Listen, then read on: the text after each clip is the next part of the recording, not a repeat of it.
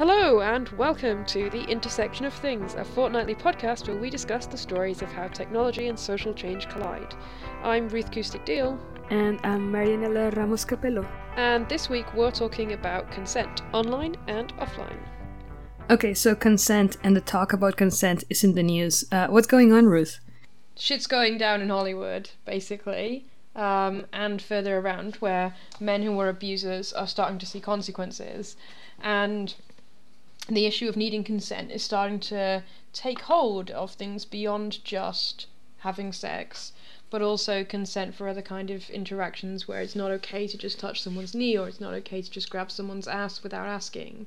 So while we're having these conversations about offline interactions, online we're moving in the opposite direction. And those things are not just happening simultaneously, they're having interaction with one another. Alright, stick with us and let's tackle this.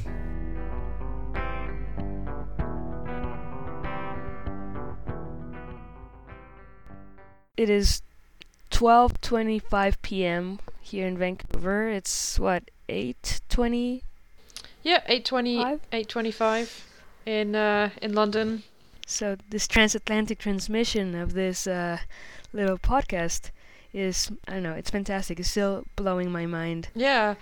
So basically it's a good way for two people who work together but never actually find time to talk to actually do that. Yeah. Let's tell the listeners what the hell is this podcast.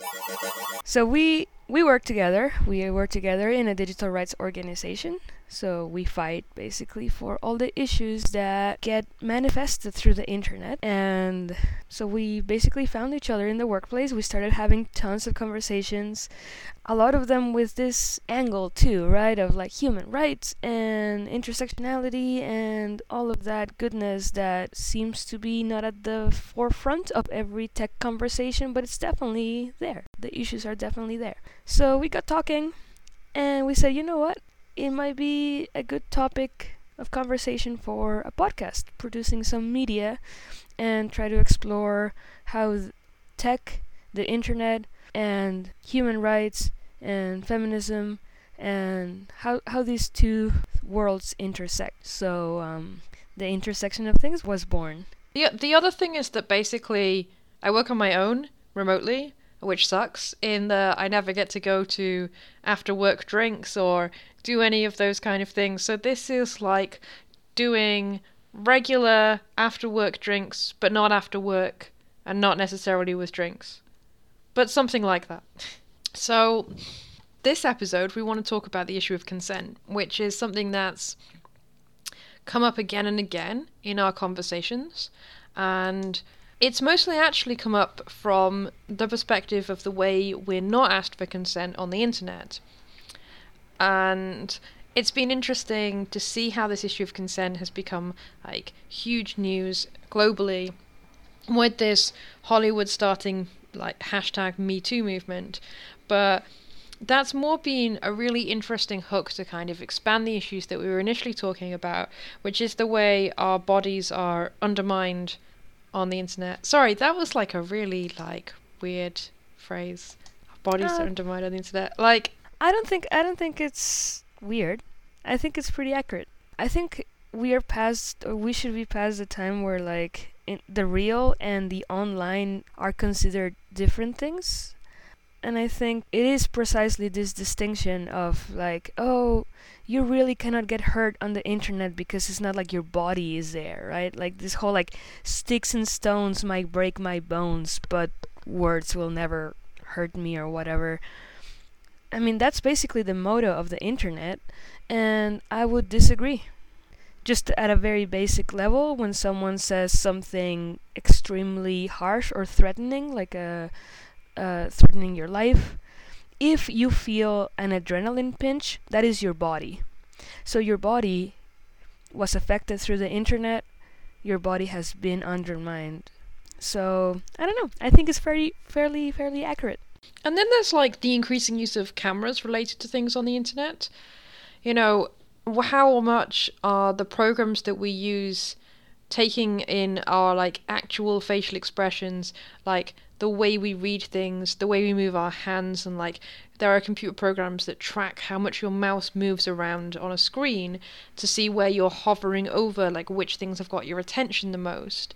And that kind of thing is definitely taking in your active physical body and recording it in order to make better business decisions. And actually, the thing where I started this was January last year, like one year ago, and I read an article about a CCTV company based in Scotland who had developed a product that was going to be lip reading CCTV cameras. And the concept we've been sold on is that um, CCTV, closed circuit television, is for crime prevention, right? It's you have it set up in your shop or on the street so you can see if someone gets mugged or if something gets stolen.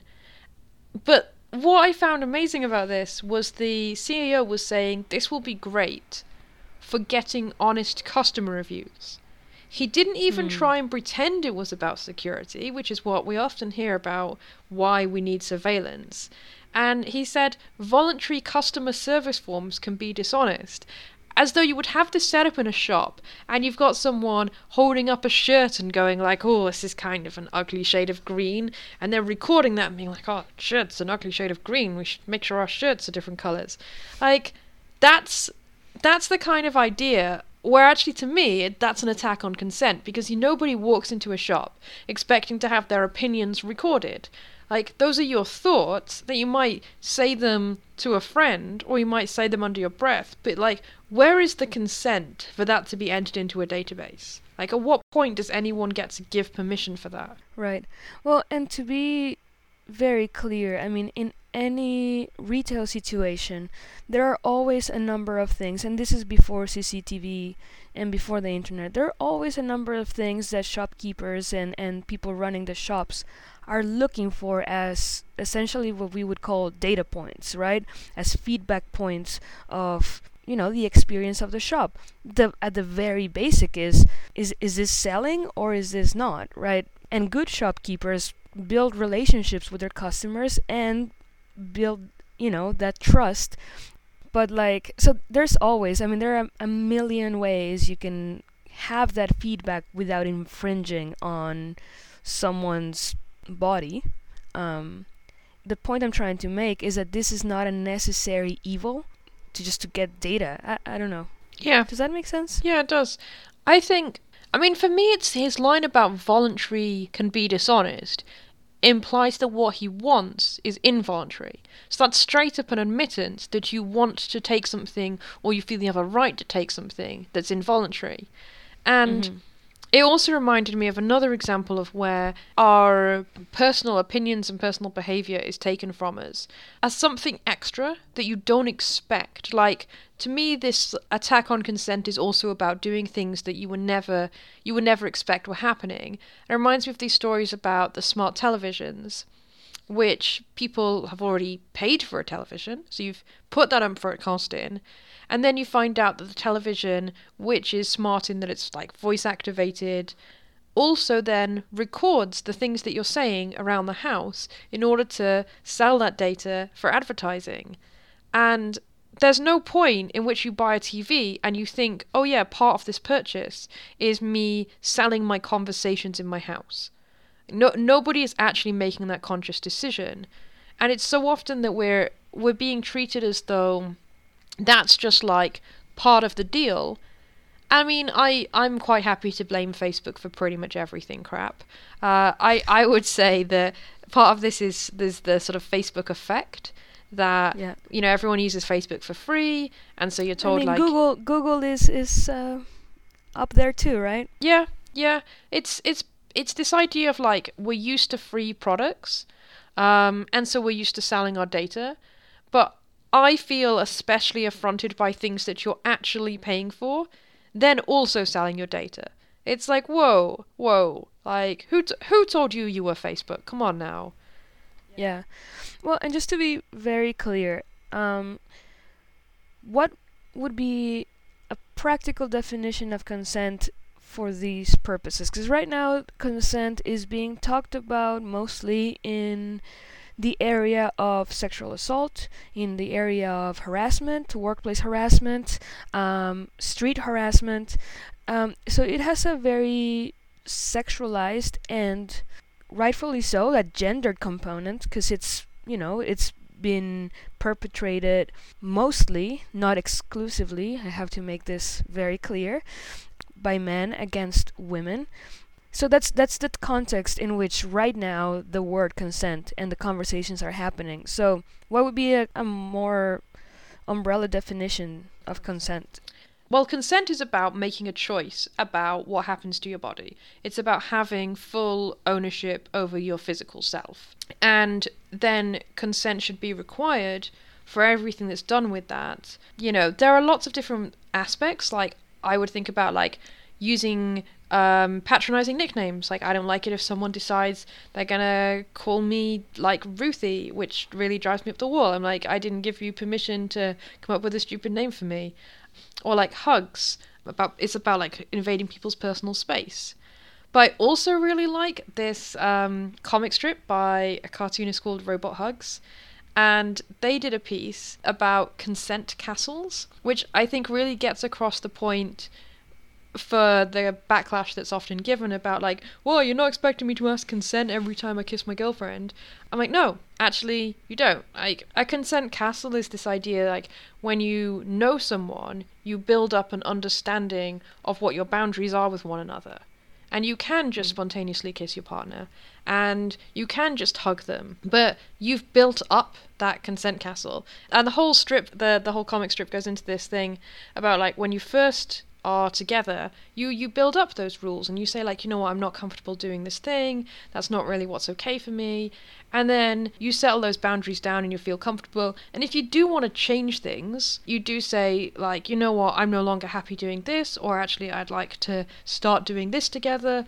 Then you have that discussion and then you've made that agreement and then you're comfortable again. But when assumptions are just made about what can be done to you or what can be done about you, then that's when consent should be required. So if I'm hearing this correctly, consent has to do with autonomy and for a person's right to decide for themselves what happens to their body, what they do with their body, and it's almost like consent is one of the ultimate expressions of freedom because you are able to use your words to decide what the world around you and how the world will interact around you. Yeah.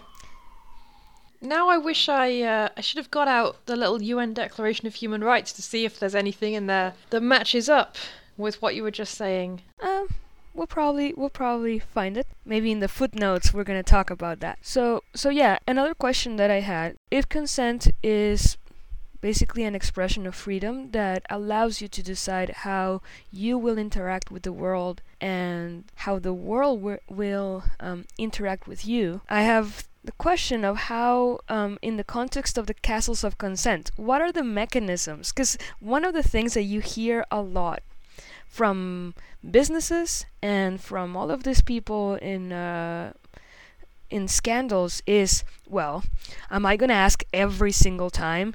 And you did mention, um, you did mention how it's something a relationship that you build, but what is the mechanism for building that relationship? Online, people usually say, "Hey, if you are in my site, then you understand that everything that you do is mine. So I don't have to ask you again to." Um, you know, once you entered your email, I don't have to ask you again whether you would want me to keep it or not, because it's assumed. So what's what are we missing there? Yeah. The um to to kind of like go nerdy on you, the Information Commissioner's Office, who are the UK regulator for data protection, have um, an explanation of consent, which I always think is interesting because of how like it sounds to something that sex educators would say. And it says consent must be freely given, specific, informed, and unambiguous. It cannot be inferred from silence, pre ticked boxes, or inactivity. So, all of the things that you just mentioned about how websites are like, if you're on my site, then you have consented, um, according to the Information Commissioner, they haven't consented. Um, and so, what they're looking for is something that is more granular, um, that's more that checks in more frequently. So you have to um, like go back and ask if people are still okay with everything you're doing, say like once a year or once every two years. It's about actually giving people options. So if you say, Would you like this to be done with your information? then you can say no, and that won't happen. Like that, that your no has some power because there's no point giving people. I mean, the whole thing with cookie notices in the EU, where you have these websites that say, you know, do you consent to cookies? And it's like, but if you use our website, then you're consenting. And there's a yes no option, and then I'm just like, so so you've already told me my no doesn't matter. Like that doesn't make any sense. It's why I have this whole this other feeling that like why I think I have such a strong reaction to these attitudes is because I see so many parallels between the way it's presented by businesses, by tech companies, and by abusive practices. You know, it's this thing about like you can't change your mind once you've agreed to something, like that's it. If you've agreed once, then you've agreed forever. Right? Which is not how sexual consent works, and it shouldn't be how consent works online. Um, Yep. It's about this uh, nature of like coercion and persuasion. I was thinking because I don't know. I, I I've been reading a little bit about this so-called manifesto slash letter that I might be misrepresenting this, but a bunch of second wave feminists in France put up, um, basically calling all the Me Too movement an overblown and super Puritan Oh yeah. endeavor, right? so embarrassing. It is very embarrassing. It's I'm just like, please, come on. And one of the things, and um, I think of this in terms because you did say there's a, a parallel of what's happening online to what's happening in, in the physical world and in the in the area of sexual harassment. A very freaky parallel that I found, like in those conversations and you know reading that that letter, was that there is this notion that asking and checking in periodically for consent breaks the mood or it's a hindrance to the goal.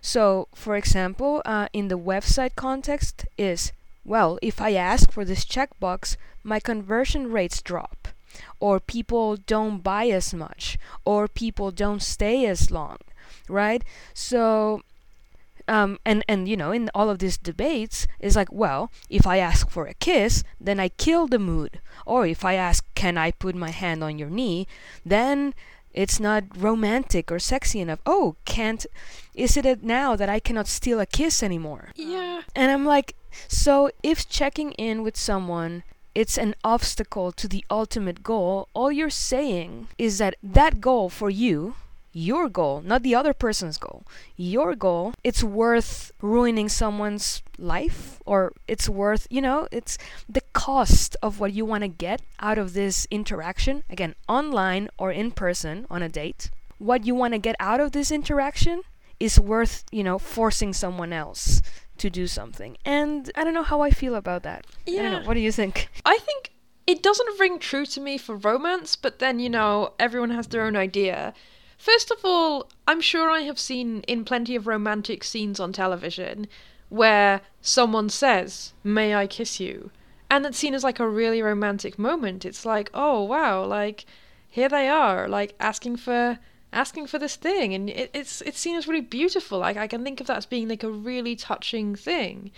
To say like, I suddenly feel this urge to kiss you instead of just like going for it. And and on top of which, in my own relationship, you know, I don't feel like it ever kills the mood to just be like, you know, to to say that's what you want to do tonight or to go for something and say like, "Hey, you want to have sex tonight?" Like it's it's still sexy. Um Yeah. but I mean, the sad thing is that it's a bunch of women who were saying that, rather than men saying, like, oh, it kills my mood, which I do find interesting. So that's specifically women saying that they think it kills the mood to be asked. And Yeah. I, I think I really struggle with that because it's, I mean, it's especially that they're using their platform to then deny other women the boundaries that they want. You know, it's all very well again, I, it's hard for me to fathom because I'm like, well, okay, you can say in your relationship, you know, I don't mind if you just want to like be spontaneous and like grab hold of my waist and whatever, like go for it, do whatever. But I'm just like, but to announce to the whole world that you think it's it's the right thing to do, and so much so that you want to attack people for asking for consent, and you want to specifically beyond that, not just attacking people who want to ask for consent, you're attacking people who say, I was assaulted. Like, the action that someone took against me was an act of assault, it was directly against my consent, and I didn't want it. And then you're saying, hey, you know, mm, speaking up about your assault, it really worries me that one day it will make my dinner date less beautiful. Yeah. Like, you've become so, like, far removed from the original point of this. Like, you've decided you want to write a piece in Le Monde that's entirely about your own personal romance preferences. Yeah. Ah, I don't know. I just am like, you've been swallowed by the patriarchy. I can't. Yeah, and and I, I think there is a, f- a big thing missing. Um, I was listening to this feminist person, woman in Latin America. Her name is Catalina Ruiz Navarro, and she was in this debate with someone else, another a, a, second waiver that was defending the French. And what Catalina was saying is how like there's there's a big piece missing here, and it was sort of what you're saying is the piece of autonomy, right? You might like that. You might like to be grabbed by the waist, but nine times out of ten, for that interaction to take place, uh, I mean, I hope I'm I'm doing justice to what she was trying to say, but nine times out of ten, there was already um, there were communication, there were signals, there was a body language that that has to have happened to set up. So grabbing by the waist is not the first, or should not be the first contact. You know, eye contact, hello, the way you say something, you know, that communication is not only, hey, may I grab you by the waist, right? It is about setting too. I mean, yeah. again, everything is contextual, but a lot of these circumstances are someone saying, I was in a meeting at work, I was at a job interview. Like, there's no way when the other person can really be like, oh yeah, that's that's the right moment to be to be going for this. If you're on your third date with somebody, and then maybe they think they're going to spontaneously lean over and kiss you. That's possibly quite fine, and you've given them the body language and the signals, and you're working through to that point. That's, you know, that's not what people are talking about. I, and I find it frustrating that there's like this real conflation of like spontaneous romance with workplace assault. Like, there might be some moments where those things are a little bit blurred. Right? I'm not going to pretend that everything is always so clear cut. And maybe there is a moment when you were on a date and you thought they were really ready for something and they weren't. But is that the thing that people are trying to come forward about right now?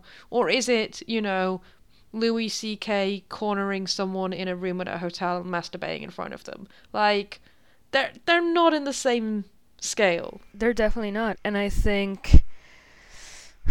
I don't know. I think that's why um, arguments like the one in Le Monde are reductive, right, and simplistic. Um, it's it's not. I, don't find movements like the Me Too and and m- movements that are celebrating, you know, women's power, uh, women's autonomy, and, and power over their own bodies, right? Um, I don't find them to be Puritan or prescriptive, like now, from now on, this is how your dates should go. Uh, of course not. I think, I think, um, whatever monster that article in Le Monde was trying to kill is non existent and they misrepresented or simplified an argument that is not there. Like i don't think i don't think consent is about what script you should follow. Is about the autonomy and respect towards someone else's body yeah. you know towards someone else's life. And yeah. So let's let's bring it back to online stuff yeah, yeah, I think we got like really angry about that whole situation. Actually, I, mean, I how could you not? I have got like the appropriate segue, which was this um, pretty bizarre story I heard where some people were feeling that the response is to create a secure app in which you can sign a contract before you have sex. Uh, I, I thought it was interesting because I've been going on about how, like, not having tick boxes, not asking for consent is like borderline abuse. And I'm like, here they are saying, well, if you do sign this tick box, then it can't be abuse. Well, and, and there was a lot of backlash to that too, right? Because consent can be removed.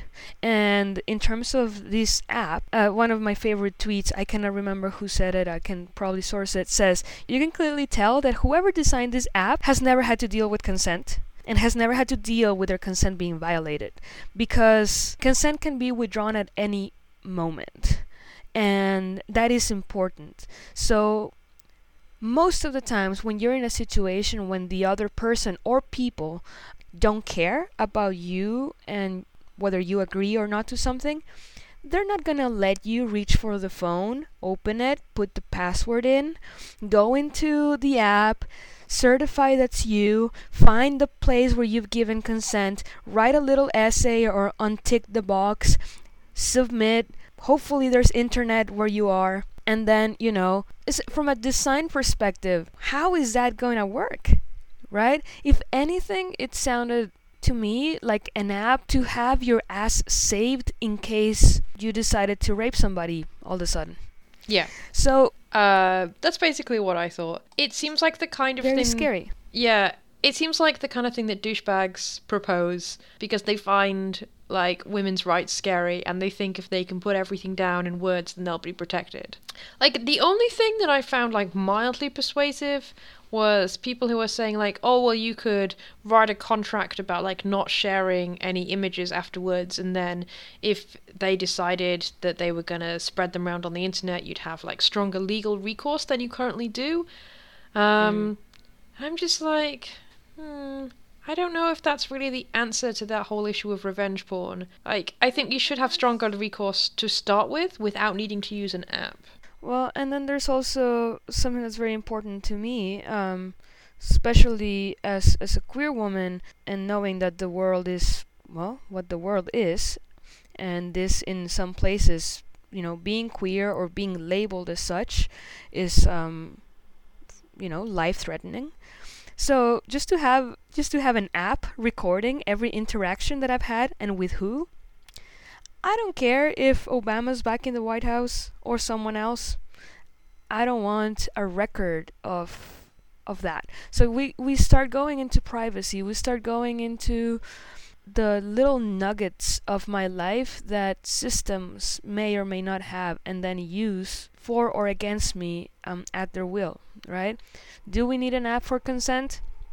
I don't think so. I, I would I would really like to see more real life conversation about consent. The app is already in our heads. It's it's asking, it's saying yes, no, and it's always on, always online. Yeah. And if you cannot say yes, and if you cannot say no, then it's a no. Like it's how easy is that? Yeah, I agree. It kind of it feels a little bit embarrassing that that's the solution that some people have come up with rather than thinking about respecting their partners better.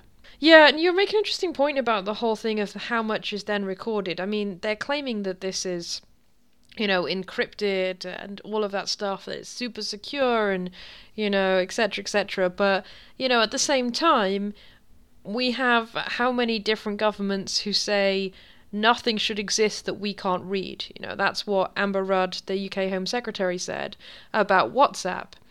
And uh, there, at least in the UK, our government have this strong attitude that once a data set exists, then they need to be able to use it to fight terrorism. But mm.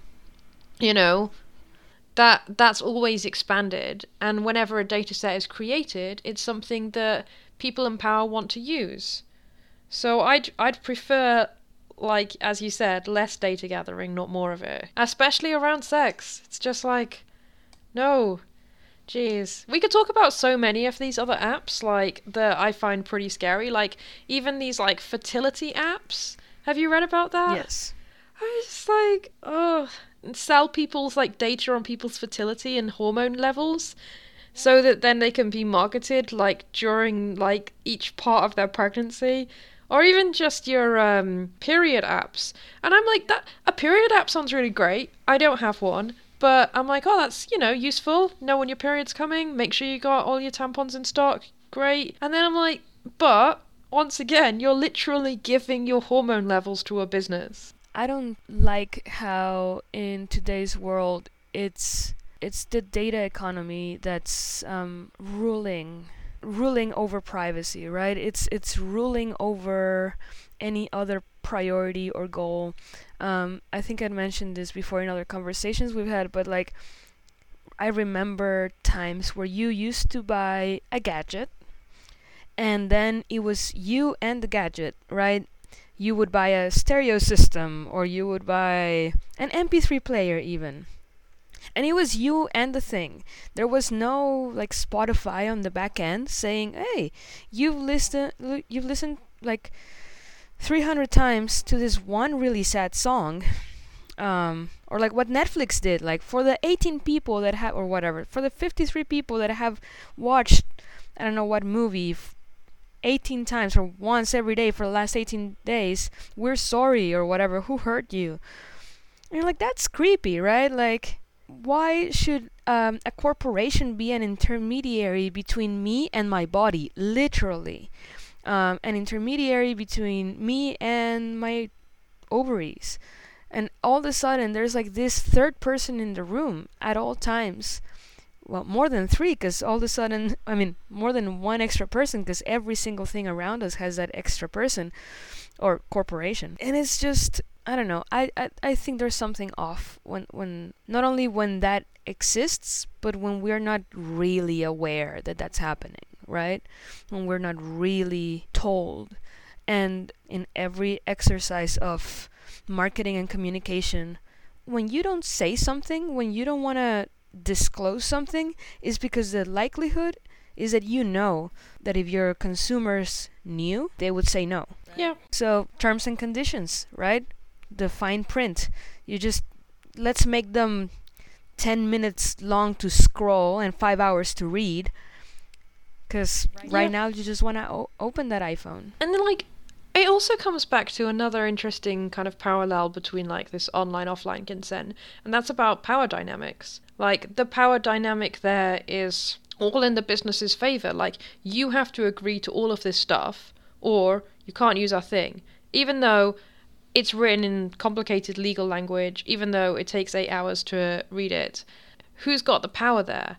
And I often find when I talk to other people, like friends and family who are not spending all their time reading articles about digital rights, that they kind of are aware of all of these problems and they're kind of aware they're being surveyed on Facebook, but they're just kind of like, shrug, what can I do about it? And maybe some of that is apathy, but I also think it's apathy born out of powerlessness. Like, well, they're right. What can you do about it? And you know, people who who who are smug can say like, "Oh, just don't use them." But that doesn't actually match our current reality, which is that we have a few businesses who dominate everything. You know, you're right. If you want to listen to music, Spotify is the main place people go. But more than that, if you look at social media platforms, that's where your friends are. You can choose to not be in the same place as your entire community. Like, I just got invited to a friend's birthday party on Facebook this weekend.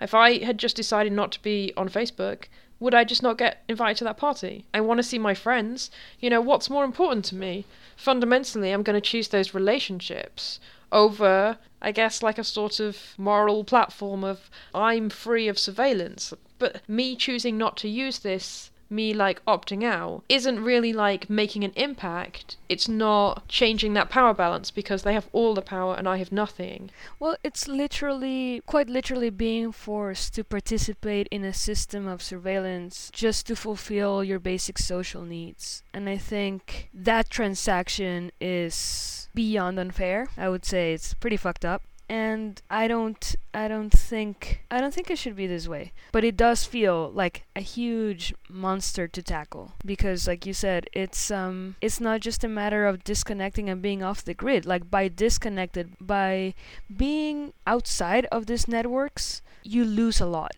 So the cost is also really big.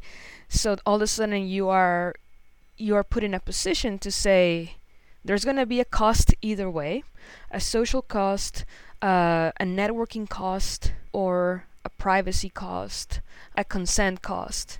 And because the social and the networking is felt immediately, I think it makes it so much easier to give up the other part, right? We we don't mind being in lists until a fascist regime gets a hand of those li- those lists, right? We don't mind, and I'm just this is quote unquote, right? Air quotes. We don't mind being labeled as queer or as women or as dissenting or as lefty or as whatever until someone with that information uses that information to infringe upon our right, Yeah. right? Which is why I fundamentally feel like these businesses are engaging in abusive behavior. It might not be the way we commonly define abuse, but every time I think about these things and the more we talk and we draw out these parallels about like power about whether or not you can choose about like how there's a cost to every aspect of that relationship i just think that is an unhealthy relationship that we have with these businesses and that we have with like so many of our interactions online are about undermining our own control over our bodies. The one thing that i will say like to try and be more optimistic about this I just dropped a dice on the floor. Anyway, I was trying to be a, a, not even a D8, it's a D10, but it landed on 20 out of 100. Anyway, I was going to say that there are lots of places where people are trying to like write laws to regulate things, um, and there are like lawsuits that are happening. And I'm really trying to follow some of the other lawsuits that have been going on that are questioning whether or not legally some of the things that you're signing up to in terms and conditions actually count. So, for instance, if you sign up in your terms and conditions that say that you um, agree to what's it called, private arbitration? Yeah, like private arbitration. Like if you have a problem Right. with many of these sites, um, I think Uber used this where they say like that you won't be able to bring them to court. You'll agree to like private arbitration. And I think I recently read this that Tesla say that as well, which is a bit weird. Probably need to check that. And it's like can you actually do that legally? Like, can you say if you signed up to this long list and you've pressed the button at the end, you've agreed to remove your own legal rights? And I think there's an ongoing case at the moment that I need to look back into. And I think that kind of thing is going to have a huge impact because if the court cases say actually it's not legally binding, like those contracts aren't legal because you actually can't be reasonably expected to have understood them, I would hope that that would change quite a few things. And that kind of is like a big move towards empowerment. That's that's a good point. I'm I'm really hopeful, and I'm and I, well, I'm not hopeful, but I'm really glad to see that the courts and the uh, lawyers and and legal systems are, in a small way, at least, trying to to tackle this head on. Yeah, I think there is the thing I'm really excited about is like this like sudden like spurt of articles I've been reading that are about like regulation and how we control these platforms. And yeah, they're not all about the same thing, but I feel like there are more and more people who are saying, you know what, I've just fucking had enough of this. All right? Uh, I'm excited about this organization called the Open Markets Institute that have like really, I think they just it came into existence last year to deal with like monopolies and are looking at like the vast monopolies that Facebook and Google own. And you know that's like in direct response to their trying to control what a think tank was putting out. And this think tank said, one branch of a think tank were just like, well, maybe we don't want you to control what we're doing. And in fact, thanks for the inspiration, we're going to actively fight you now. So that kind of thing gives me some real inspiration. We should do a future podcast episode that specifically looks at that kind of stuff. Yeah, listeners, stay tuned for uh, awesome guests. Um, uh, before we, we wrap up and we go away from, from the good things, there's also the GDPR, the EU regulation that just, well, is gonna come into uh, effect very soon. Um, I mean, you're in the U- EU, you know more about this, but um, from an outsider perspective, it was super hopeful to see that there was major uh, legislation being passed to protect data, and the language that they were using and that they are using is is a little bit surprising. I don't know. Yeah, I mean, I'm like such a nerd for the GDPR. I'm like really excited about it. I'm just like, yes, this is going to reinforce consent. I've been talking to a lot of NGOs and charities who do the kind of thing where people have petition boxes where you don't tick yes, I consent before your data is passed on, when the kind of the key thing is that you want to be taking an action to make change, not having your data gathered, about how this is demanding that kind of like active choice, no pre tick consent boxes, like that if you're asking for consent, that consent has to be a real, clear, informed, smart choice, and that like you have to write your privacy policies in a way that are informative and educational, that explain exactly what's going on. You have to list everyone that you share data with by name. You can't just say, we share data with third parties and leave it at that. Like, all of that is a real opportunity for education. I, I will admit that the more I read about it, the more I'm concerned about some of the other aspects being used. Um, there are a number of different reasons the law gives you that you're allowed to gather data beyond consent. And I'm concerned that some people are going to try and claim those other reasons when they are not necessarily a fit. Um, there's this particularly strange thing called legitimate uses. Um, Mm. And what a legitimate use is, it can't be something that's contrary to the rights of your customers. But I think there's a lot of wiggle room there, and I'm just hoping that people don't try and take advantage of that section. I mean, every everything else is really very specific. It's it's like when you need that information in like healthcare, for instance, like in an emergency situation, there are these other reasons, and when you read them, you're like, oh yeah, okay, yeah, I can understand why you can't get consent in that situation. So I'm I'm just keeping my eye on how this pans out. Um, I still have a lot of hope. Uh, I guess I've just spent too much time talking to cynics in the last couple of weeks who have been sort of slowly ebbing away my excitement. I'm really looking forward to see how the courts will interpret the law because I think that's where where we're going to see truly the effect of it, right? I'm really happy that a lot of organizations are, you know, are are making all the necessary changes to to respect the law and respect the rights of their consumers. Yeah, I'm really I'm really looking forward to see how courts and and how um, how this is actually applied. Yeah, hopefully this is the kind of thing we can check in again in like five months' time and see what actually happened. Did the world break? Eh, probably not. Anything else about consent, online, offline? Hmm. I mean, basically, people should read everything I've written on this subject. Uh, I have a Medium account, uh, Yes, people should. and I uh, I wrote quite a long piece about this. Consent is everything. It's called. Uh, that's my belief. Very important. There was also an article you wrote uh, for the Independent on that. Yep. And um, yeah, really glad that these conversations are happening. And thank you for having this conversation on the record, literally, for the podcast. Until next time. Okay, Ruth, this was a really awesome conversation. Thank you so much. So, what are you taking away with you? What did you learn from this? I thought you raised a really interesting point where you tied in the discussion we were having about consent and this idea of having an app for consent, which is obviously nonsense, uh, into the whole surveillance culture. And how the experience of being a queer woman makes it much more sensitive to be concerned about having a record of all of your sexual relationships. And it made me think once again how appropriate it is that we wanted to call this podcast The Intersection of Things.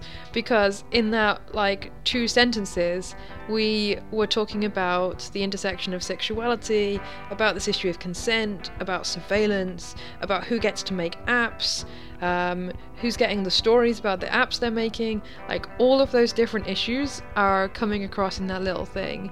And it just really reminds me that everything about digital rights is just constantly crossing over into other interests. Um, and I find that, yeah, pretty educational, and it was a good point. What about you, Marianela? What did you get out of it? Oh man, so much. I'm still really grateful and happy for uh, you bringing in the idea and introducing me to the, the framework of the castles of consent. I think um, a lot of these discussions that are trying to paint consent and asking for consent as an obstacle or a hindrance or a mood killer or like engagement killer, if we're uh, talking about online, a lot of these arguments are very reductive and are missing the nuances and the responsibility that we have to communicate, but also to listen. To listen to other people's cues, to listen to other people's needs, wants, desires. Sometimes it's not just like a verbal question, yes or no. People let you know in many different ways, right? Uh, with body language, with moving your body away from you. And online, sometimes they just stop engaging. Sometimes they just stop clicking, they stop coming back. You start losing people, right? And or people start putting fake names in you know and that's that's a way they're letting you know they're not okay with what you're doing so i really really uh, appreciate the call for a little bit more of a nuanced understanding but the, the element of listening like listen to what the other people are telling you they're okay and not okay with and use that listening to build a closer and like a more satisfactory i don't know is that the word? Relationship right? A more fulfilling relationship for everyone involved. So yeah that's uh, that's what i'm taking with me this week uh, thank you for for this awesome conversation Thank you, Marianela. It's always great to have my Sunday evenings with you. yes same all right and see you or hear you listeners soon